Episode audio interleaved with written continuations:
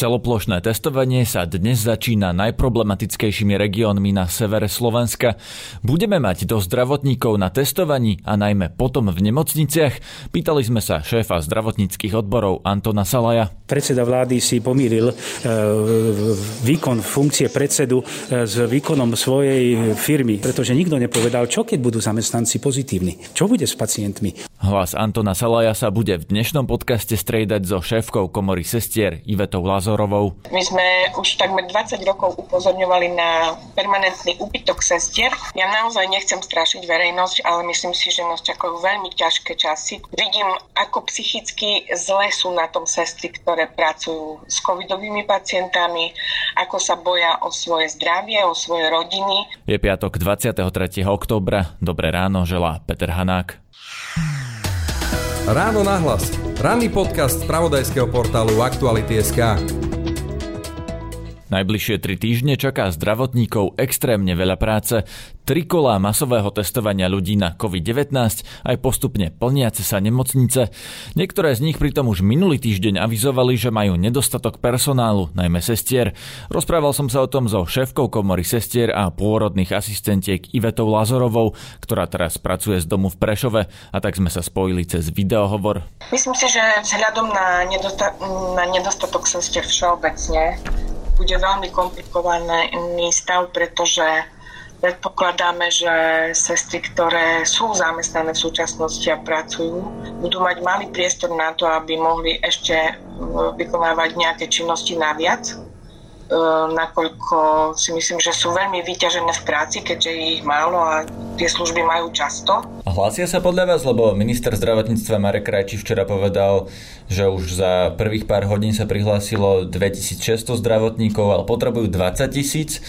Je to podľa vás realistické, aby sa toľko zdravotníkov dobrovoľne prihlásilo na toto vládne testovanie? Myslím si, že to nie je reálne číslo, pretože aj keď zrátame počet lekárov, sestier, možno praktických sestier, eh, ktorí sú v súčasnosti v praxi a predpokladáme, že také dve tretiny nebudú schopné pracovať v týchto odberových centrách, pretože naozaj tie služby majú v rámci nemocníc, tak e, prídeme na nejaké číslo možno 5000 ľudí. 5000 je podľa vás strop, koľko dokáže štát zohnať zdravotníkov. Čo bude robiť teda s tým zvyškom, keď nebudeme pokryté 3 štvrtiny potreb? Viete si to vôbec predstaviť? Ťažko povedať, v akých e, časových intervaloch sa bude toto, toto mm, testovanie robiť, pretože ja sama som sa hlásila na stránke e, ministerstva zdravotníctva ako dobrovoľník na odberové centrum a sú tam uvedené víkendové termíny. To znamená, že ak teda rátame s tým, že to nebude prebiehať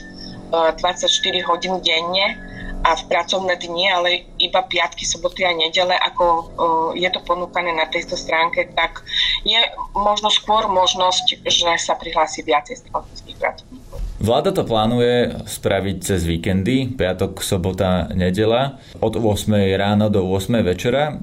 Nebudú podľa vás v tom čase tí zdravotníci chýbať eh, nemocniciam alebo nejakým iným zdravotníckým pracoviskám? Ak rátame s tým, že by sa mohli do odberov zapojiť aj eh, napríklad sestry z ambulantnej sféry alebo sestry zo zariadení sociálnych služieb, tak e, je väčší predpoklad, že to bude mať úspech, pretože naozaj tí ľudia z trojsmernej prevádzky zo zdravotníckých zariadení asi na to veľký časový priestor mať nebudú. Celý čas sa opakuje uh, taká výhrada, že teoreticky sa ľudia na tom uh, testovaní môžu nakaziť. Vy to považujete za realistické? Alebo viete o tom, že by sa už niekedy niekto nakazil pri testovaní? Musím povedať, že všeobecne sa nevedú štatistiky, koľko zdravotníckých pracovníkov sa nakazilo pri výkone povolania. Či už sú to tí, ktorí prichádzajú do kontaktu s COVID pozitívnymi pacientami, alebo pri samotnom testovaní. Čiže nám chýbajú základné štatistiky, s ktorými by sme potom mohli naozaj reálne narábať. A chýba nám oveľa viac vecí na zabezpečenie uh, dobrého testovania a samozrejme aj starostlivosti od týchto pacientov, ale teraz to asi zrejme nie je predmetom uh, tohto rozhovoru. Čo sa týka počtov zdravotníckých pracovníkov a predpoklad, že sa nakazia Tu ide čisto iba o to, ako sa zabezpečí bezpečnosť zdravotníckých pracovníkov. To znamená, či budú mať dostatok e, ochranných pracovných prostriedkov a samozrejme, či budú dodržiavať pokyny, ktoré im budú v rámci odberových miest alebo v rámci starostlivosti o pacientov už pozitívnych s covidom, um, ako im budú tieto pokyny presú, presúvané alebo respektíve ako im budú tieto pokyny distribuované. Takže všetko záleží od toho, aby sa aby boli disciplinovaní a aby sa dokázali riadiť pokynmi, ktoré im boli vlastne nariadené. Tu ste sa dotkli také témy, na ktorú sa chcem pýtať, že posledná informácia bola, že na Slovensku máme e, približne 600 infikovaných zdravotníkov. Viete vy povedať, kde sa tí ľudia nakazili? Že či to naozaj bolo pri práci s tými uh, pacientmi s covidom? Že či sú to ľudia, uh, lekári, sestry z infekčných oddelení? Alebo sú to práve naopak tí bežní lekári z bežných ambulancií, ktorí nevedia, že ten pacient je pozitívny na COVID-19, možno to nevie ani ten pacient, stretávajú sa denne s desiatkami pacientov a nakazia sa práve tak, že si nemyslia, že ten pacient má COVID-19. Teda, že to nie sú naozaj ľudia, ktorí pracujú s pozitívnymi pacientami. To sa bohužiaľ nevieme dopátrať, pretože ako som povedala, vôbec sa nevedú uh, dobre štatistiky. Aj tomu čistu, ktoré vy ste teraz hovorili, 600, vyše 600 zdravotníckých pracovníkov, uh, veľmi netreba veriť, pretože tá evidencia sa vedie veľmi laxne naozaj, keď pozerám na stránky iných zdravotníckých e, zariadení v zahraničí, tak tam sa naozaj venuje veľká pozornosť tomu, ako sa zdravotníckí pracovníci chránia, ako, e, aký je predpoklad, že sa nakazia a čo ako dokážeme vlastne aj z toho počtu, ktorý tu dnes vieme, podľa mojich názorov a mojich informácií je to vyše tisíc zdravotníckých pracovníkov, ktorí sú nakazení ale dokázať, či sa, či sa nakazili počas výkonu práce alebo mimo, je veľmi, veľmi náročné. A no dobre, prebačte, to... ale viete povedať, že či sú to lekári alebo sestry z infekčného oddelenia, kde ležia pacienti s covidom, alebo sú to lekári z bežných ambulancií, ja neviem, zubári, urológovia, e, všeobecní lekári? Nie, práve to nevieme povedať práve o tom hovorím, že tie štatistiky sa nevedia. Vy ako komora sestier nemáte prehľad, že či sú to naozaj sestry, ktoré prichádzajú do kontaktu s ľuďmi napríklad pri testovaní alebo liečení pacientov s covidom a napríklad ja neviem, neochránilo ich rúško alebo spravili nejakú chybu pri dezinfekcii alebo, alebo je to naopak ten prípad, kedy sú to bežné sestry z terénu. My ako komora nemáme ako získať tieto informácie, pretože sestry nám to nenahlasujú a my napriek tomu, že ich vyzývame, aby nám dali údaje, Uh, tak ich jednoducho nie sú ochotní zverejňovať. Čiže nám tu chýba útvar, ktorý by sa zaoberal aj touto otázkou. A myslím si, že mali by to zastrešovať pracovníci z Úradu verejného zdravotníctva. Počúvate podcast Ráno na hlas. Sú slovenskí zdravotníci pripravení na celoplošné testovanie obyvateľov? Pýtal som sa šéfa zdravotníckých odborov Antona Salaja. Stretol som ho v stredu v parlamente, kam odborári prišli protestovať proti ministrovi Krajniakovi. Hluk v pozadí sú teda prichádzajúci a odchádzajúci poslanci a ich asistenti, ktorých prístroj vyzýva na dezinfekciu rúk a aj pískanie protestujúcich. Naše zdravotníctvo nie je pripravené na celoplošné testovanie. Súvisí to úzko s tým výkonom práce zdravotníkov v daných zdravotníckých zariadeniach, ale samozrejme sme si aj vedomi toho, že môže prísť príkaz v rámci vyhláseného núdzového stavu, kde by sa v rámci mobilizácie mohli dávať vlastne e, príkazy a rozkazy na e, zabezpečenie dostatku zdravotníkov na uskutočnenie tejto akcie, ktorá je e, dopredu nepripravená, neodkonzultovaná s odborníkmi a dokonca registrujeme aj to, že tie testy nie sú určené na celoplošné testovanie. Ale k tomu by som sa ja až veľmi nevyjadril, ale vyjadroval by som sa skôr k tomu, k tej situácii zdravotníkov. Dlhodobo upozorňujeme na to, že máme nedostatok lekárov, nedostatok zdravotných sestier, ale nie len K tomu sa ešte dostaneme, pán Salaj, len ešte predtým, viete si vy predstaviť, že ľuďom v nemocniciach štát prikáže, že a teraz nastúpite cez víkend na hromadné odbery A budú testovať možno milióny ľudí? E, túto situáciu sme tu v krajine nikdy nemali. E, e, ja osobne si myslím ako občan tejto republiky, že predseda vlády si pomýlil výkon funkcie predsedu s výkonom svojej firmy, teda ako majiteľa firmy. Občania Slovenska nie sú zamestnanci Matovičovej firmy a ja si osobne myslím, že toto je vlastne kameň úrazu, kam sa môžeme dostať, pretože nikto nepovedal, čo keď budú zamestnanci pozitívni. Čo bude s pacientmi? Už vieme, že sa odkladajú v mnohých zariadeniach plánované operácie. Tak ale pozor, to je zase taký argument, že keby tí, keď sú tí zdravotníci pozitívni, nemajú byť v karanténe radšej, no, tak, ako by no. mali sa stretávať aj so zdravými pacientmi a ďalej šíriť vírus? A to, to, a to vnímam práve e, aj v tejto súvislosti. Ideme otestovať e, všetkých občanov, ktorí sa rozhodnú dobrovoľne prísť na testovanie. Z toho bude e, XY pozitívnych. A teraz čo s tými pozitívnymi? Čiže krok A je testovanie a krok B je čo? Domáca karanténa. A akou formou bude domáca karanténa platená? E, tí zamestnanci pred Vianocami e, čo dostanú? Aké, aké mzdy, keď budú 14 dní domácej karanténe? Rozumiem, tam penka, očerka, no, ale samozrejme. Áno, ale... ale otázka je, či ten záujem na tom, aby sa nešíril vírus, nie je väčší ako to, že či budú zamestnanci 14 dní doma. Určite by som vnímal aj iný postup e, pre dohľadanie kontaktov pozitívnych, ktorých sú vlastne v momente testovaní a za včera to bolo 704 občanov, ktorí boli pozitívne vyhodnotení, to znamená dohľadávanie týchto kontaktov a eliminovanie práve tých, ktorí sú pozitívni. To no lenže znamená... počkajte, v populácii sa nám pohybuje ľudia, ktorí neboli na testoch, preto ich tam potrebujeme poslať, preto potrebujeme zistiť, či nie je náhodou 100 tisíc ľudí infikovaných. Čo môže byť? Čo môže byť? A keď ich izolujeme, tak nebudú ďalej šíriť vírus. Čiže sa to vyrieši do veľkej áno, miery áno. ten problém, ktorý momentálne máme. Myšlienka je to dobrá, tak rozviniem tú myšlienku. Áno, bude cirka 100 tisíc pozitívnych, zostanú v domácej karanténe. Zostanú s nimi aj rodiny príslušníci? A ak zostanú aj rodiny príslušníci, to znamená, deti od 10 e, rokov budú takisto doma a ďalší ne, nevypadnú práve aj zdravotníci s tým, že ak bude jeden zdravotník alebo aj nezdravotník v rodine, bude doma v karanténe a zostane s ním celá rodina, aj keď nebudú mať príznaky, nevypadnú. Budeme zatvárať školy, obchody a akým spôsobom to budeme zabezpečovať? Máme teda ten e, krok B vymyslený? Pretože zostať iba e, dva týždne doma, tak ako a prísť o finančné prostriedky, tomu sa teda ľudia budú určite zdráhať, hlavne keď nemajú príznaky. Tí, ktorí budú pozitívni, áno, mali by byť eliminovaní. Ale akým spôsobom? Toto je vlastne ešte nepreskúmané, že ako to chce vláda urobiť. Nariadi domácu karanténu a aké budú finančné náhrady? No počkajte, nie sú, ale nie sú náhrady. vám to skočím. Nie je to krátko zrake trochu pozerať sa na to z pohľadu tých ľudí, ktorí budú musieť byť 14 dní v karanténe, pretože nebol by aj, keby sme neurobili to testovanie, veď ak sú pozitívni, tak by vypadli z toho pracovného procesu, alebo by možno šírili vírus a nakazili by ďalších, ktorí by vypadli z pracovného procesu. A na konci by to skončilo nejakým lockdownom, ktorý by si vlastne odtrpeli všetci, nie len tí pozitívni.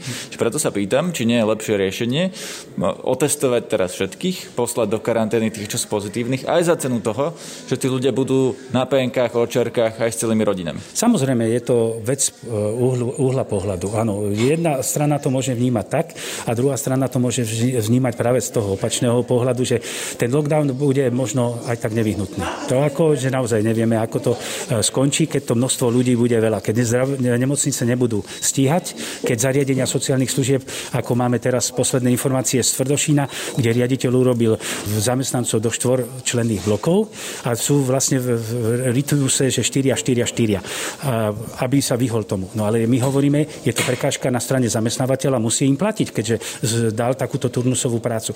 Čiže áno, sme si vedomi toho, že to môže priniesť celý rad tých nezodpovedaných otázok, ako postupovať potom, keď nám bude personál, v zdravotníctve aj v zariadeniach sociálnych služieb e, pozitívny a bude musieť byť v domácej karanténe. Kto potom zabezpečí tú ďalšiu starostlivosť od tých seniorov v, domac, v domovoch sociálnych služieb, alebo aj potom tú liečbu tých ostatných diagnóz, ktoré nesúvisia s covidom v zdravotníckých zariadeniach.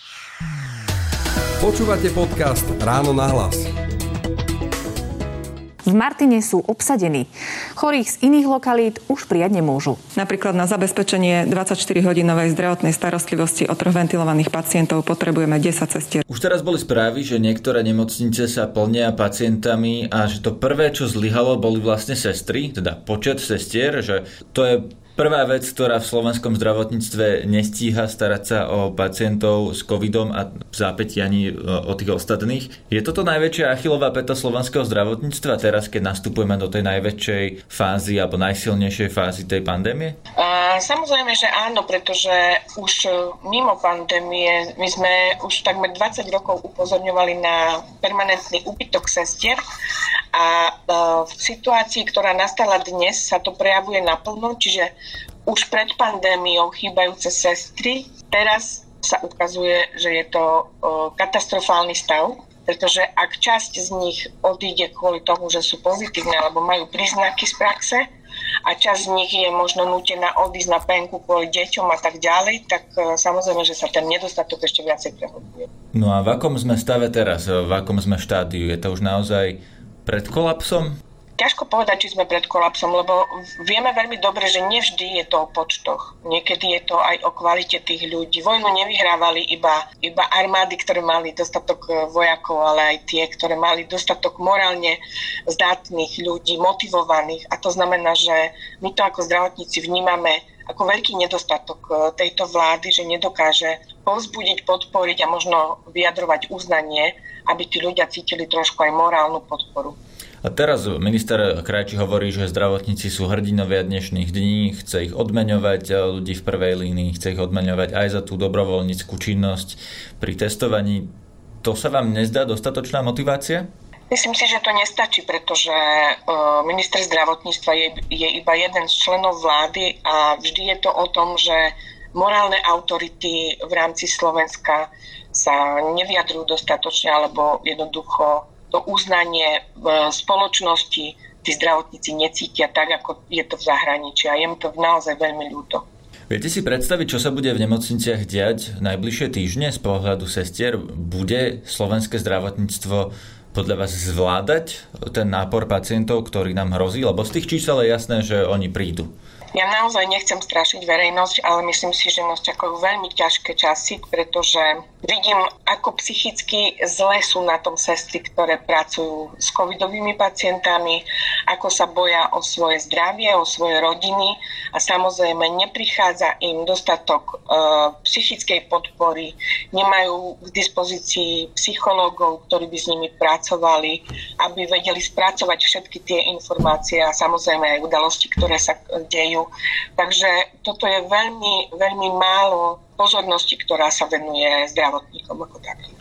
No dobre, ale dnes sme mali opäť rekordný prírastok, 2202 nových prípadov. Ministri niektorí varujú, že ak sa nič nezlepší, tak v priebehu mesiaca bude 10-násobný počet hospitalizovaných. Viete si vy predstaviť, ako to v tých nemocniciach bude vyzerať? Bude to chaos, alebo budú to naše nemocnice zvládať? Budú to zvládať iba s veľkými problémami, pretože uh, je otázkou uh, a vieme predikovať, koľko asi pacientov skončí na umelej plúcnej ventilácii, to sú tí najťažší pacienti. Ďalšia vec je, či máme dostatok ventilátorov, a ďalšia vec je, alebo ďalšia otázka je, či máme dostatok zdravotníckých pracovníkov, ktorí to vedia tieto prístroje jednoducho ovládať alebo s nimi pracovať. A myslím si, že toto sa, um, tomu sa nevenovala dostatočná pozornosť, pretože aj sestry, ktoré majú vzdelanie na to, aby vedeli s týmito prístrojami pracovať, momentálne možno nepracujú na jednotkách intenzívnej starostlivosti, ale v iných oblastiach, tak bolo, bolo naozaj treba sa na to viac pripraviť. Myslíte teda, že sme sa nepripravili a že tie sestry sa nedajú ľahko presmerovať tam, kde sú potrebné? Presne tak. No a všetky, prepáčte, všetky tie reprofilizácie, pandemické plány jednotlivých nemocníc, to stále nestačí? Myslím si, že to stále nestačí, pretože tu nejde iba o sestry, je o lekárov, o ich koordináciu, o koordináciu ich činností, aby si aj rozumeli, aby si trošku aj zladili v tých činnostiach, takže uh, toto bude veľmi náročné ale ja verím zase na druhej strane, že, že tá situácia, ktorá nás čaká a pravdepodobne sa tomu nevyhneme, že bude zvládnutá dobre a treba naozaj ľudí povzbudiť a zamestnancov a zdravotníkov takisto. Čo teda predpokladáte, ako to bude vyzerať v najbližších týždňoch? Čo to znamená, že tá situácia bude ťažká? Ako sa to premietne do starostlivosti o pacienta? Budú ľudia čakať pred nemocnicou? Budú v stanoch vonku? Alebo ich nebudú nemocnice príjmať? Alebo čo bude dôsledok tej situácie pre toho pacienta? Viete, ak by som, ak by som bola taká veštica, tak uh, by som asi nesedela na tom mieste, na ktorom som, ale naozaj je veľmi ťažké predpokladať, koľko tých pacientov bude a ako sa nemocnice zhostia tej úlohy, aby to zvládali. Ale určite, určite bude potrebné zmobilizovať všetkých, ktorí budú vedieť pomôcť, aby sa do toho zapojili.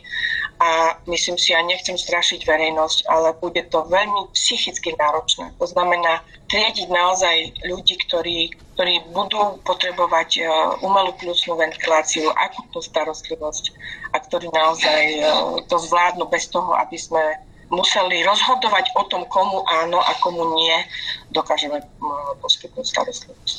To bola šéfka komory sestier a pôrodných asistentiek pani Iveta Lazorová.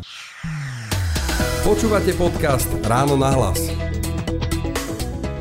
Lekárov a sestier máme málo, je už teraz problém s ich nedostatkom pre pacientov, ktorí napríklad majú COVID-19 alebo pre tých ostatných? Je už, má už slovenské nemocnice teraz v podstate naplnené kapacity? Vo štvrtok, 15. oktobra, sme mali odvetovú tripartitu na pôde ministerstva zdravotníctva za účasti, ktorú viedol minister Krajčí.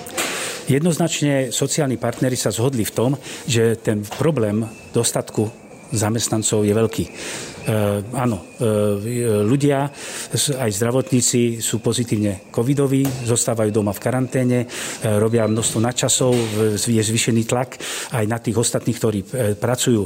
Prenáša sa to aj do, na psychiku týchto ľudí. Čiže áno, jednoznačne sa dá povedať, že na základe teda empirických, z tej spätnej väzby empirických informácií je fakt to, že je nedostatok ľudí a dá sa predpokladať, že rastom počtu pozitívnych tých ľudí bude ešte menej. Čiže e, vláda bude musieť e, hľadať riešenia, ako zabezpečiť starostlivosť aj od tých ostatných, ktorí e, treba, budú potrebovať neodkladnú zdravotnú starostlivosť. Aké riešenie si viete predstaviť vy, keď jednoducho máme málo sestier, málo lekárov, málo zdravotníkov, niektorí sú pozitívni, čo, ako sa to dá vyriešiť? Ja som nebol prítomný na tlačovej besede šiestich e, organizácií minulý týždeň v stredu, kde kolegovia ako doktor Petko, Šot, e, Sekula, ďalší záchranár a za, za pacientov aj pani Leviova konštatovali spoločne, že loď nemá kapitána. E, mne tu chýba aj po tom rokovaní odvetovej tripartity by som povedal, že áno, chýba túto riadenie rezortu, pretože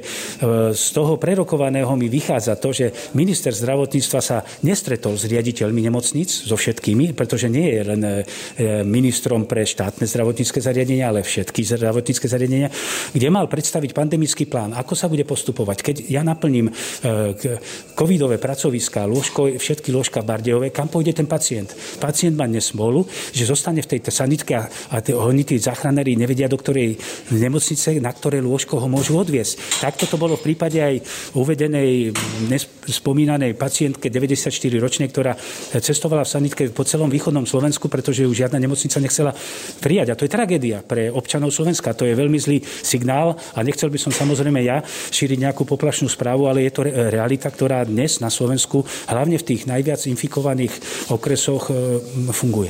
No, zopakujem tú otázku. Vy si viete predstaviť, ako to riešiť? Kam majú tú pacientku odviesť, teda keď nemocnice postupne sa plnia a budú plné všetky? Čo sa stane? Ako sa to dá vyriešiť? Takto. E, v každom, v každom prípade mal byť e, pandemický plán predstavený riaditeľom a všetkým kompetentným, aby si krízové štáby v tých nemocniciach povedali, ako teda s tým pacientom. Lebo naozaj je to tragédia, ak ja budem sanitke s covidom a budem mať príznaky a potrebujem ventilátor na dýchanie, tak a kam ma majú odviesť. E, toto sa malo všetko urobiť cez leto. Leto sme ako si boli v takej letargii. No, minister tvrdí, že nemocnice majú svoje krízové plány, ale teda vy tvrdíte, že nie je krízový plán na úrovni nad nemocnicami a teda keď sa jedna naplní, tak nevieme, kam máme voziť tých zvyšných. Áno, určite v rámci e, štátnych zdravotníckých ložkových zariadení sa malo teda určiť. Teraz my stiahujeme vlastne pracoviska ako urológiu a tak. My tam nemáme rozvody kyslíka, čiže zase zabezpečovanie kyslíkových fľaš k tým ventilátorom a tak ďalej. Čiže chýbala tu e, na začiatku jasná čiara, ako budeme postupovať. Keď e, prekročíme počet ja neviem, infikovaných 20 tisíc alebo určité číslo, ako budú a kam budú umiestňovať definovaní. No a keď nám nestačia kapacity, tak musíme povedať, že tak budeme musieť vybudovať nejaké záložné, záložné veci, kde budú teda lôžka.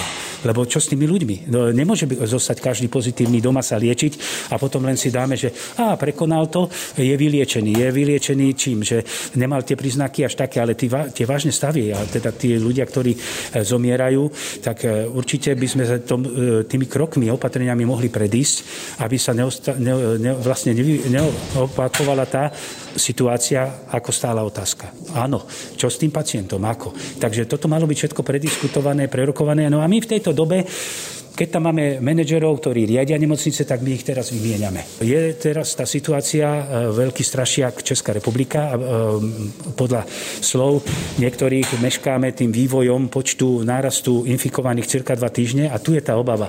A nie je práve o tie dva týždne práve tá situácia, že my o dva týždne chceme robiť celoplošné testovanie a znova tých zdravých, bezpríznakových dostať do, do kontaktu s tými, ktorí sú treba pozitívni, že budú pozitívni. Čiže no, to je samozrejme otázka, že či majú rúška, ochranné odevy, veď pri tom testovaní... Aj pomôžu. Hej, lebo no ale na to sú pomerne dobré výsledky, že, že rúška pomáhajú a pri testovaní môžeme sa pýtať aj tých, ktorí vykonávali te, to testovanie, či sa pri tom nakazili alebo nie, lebo tam je zrejme, keď dodržíte všetky opatrenia, nízka šanca sa nakaziť. Ale s tým súvislí moja otázka, ako je teda možné podľa vás, že toľko zdravotníkov je pozitívnych? Akým spôsobom sa oni nakazia? E, samozrejme, že to, čo sa teda plánuje a čo sa ukazuje, že je veľa ľudí pohybujúcich sa v teréne bezpríznakových a sú práve tými nosičmi, šíriteľmi. Čiže áno, dostanú sa aj do tých e, zariadení zdravotníckých. A keď sme pri zdravotníckých, už dávno malo byť nariadené, že nie len každý nastupujúci pacient má byť pretestovaný, ale aj každý zamestnanec. No ale žiaľ, tie testy, tie nemocnice si kupujú same. E, nejdú zo, napríklad zo štátnych hmotných rezerv. Čiže... Prepačte, takže vy myslíte, že tí zdravotníci, ktorí sa sa infikovali koronavírusom, sa neinfikovali tým, že pracovali s ľuďmi, ktorí sú už v nemocniciach s diagnostikovaným COVID-19, ale sú to bežní pacienti, ktorí možno ani sami nevedia, že sú pozitívni a idú k svojmu lekárovi. Platia obidve alternatívy. Áno, jedni a máme ich neskutočne veľa od nemocnice vo Svidníku, v Krompachoch, v Rooseveltovej nemocnici, v univerzitnej nemocnici Bratislava. Nehovorím ďalšie nemocnice, kde registrujeme bojnice. Áno, presne sa nakazili od pacientov, ktorí tam s covidom prišli ale to nie je jediný zdroj nákazy, lebo sa pohybujú, samozrejme cestujú z práce, cestujú do, do práce, majú rodinné väzby určite, takže tá, tá pôvod nákazy musí niekde byť, kde bol teda ten pozitívny. Mnohokrát sa na to nepríde, lebo registrovali sme, že boli veľkopočetné svadby, no a vlastne jeden infikovaný nakazil tam celé osadenstvo svadby. Čiže je veľmi e, dôležité, ako rozhodne úrad verejného zdravotníctva, zdravotníctva, kam tomu covidovému pozitívnemu, kde dá teda príčinu toho ochorenia. To znamená, že keď bude dohľadávať, či to bolo na pracovisku, lebo ak to bolo na pracovisku, tak ten zamestnanec získava proforma aspoň to, že má chorobu z povolania. Ale ak to získa niekde v véteri, niekde mimo e, zamestnania, tak ten nárok mu nevzniká. To je na dnes všetko. Počúvajte aj naše víkendové podcasty, napríklad podcast Múzeum, v ktorom sa ideme pozrieť do Múzea židovskej kultúry v Bratislave. Na dnešnej relácii spolupracovali Tatiana Škultétiová a Matej Ohrablo. Pekný víkend. Všetky podcasty z pravodajského portálu Aktuality.sk nájdete na Spotify a v ďalších podcastových aplikáciách.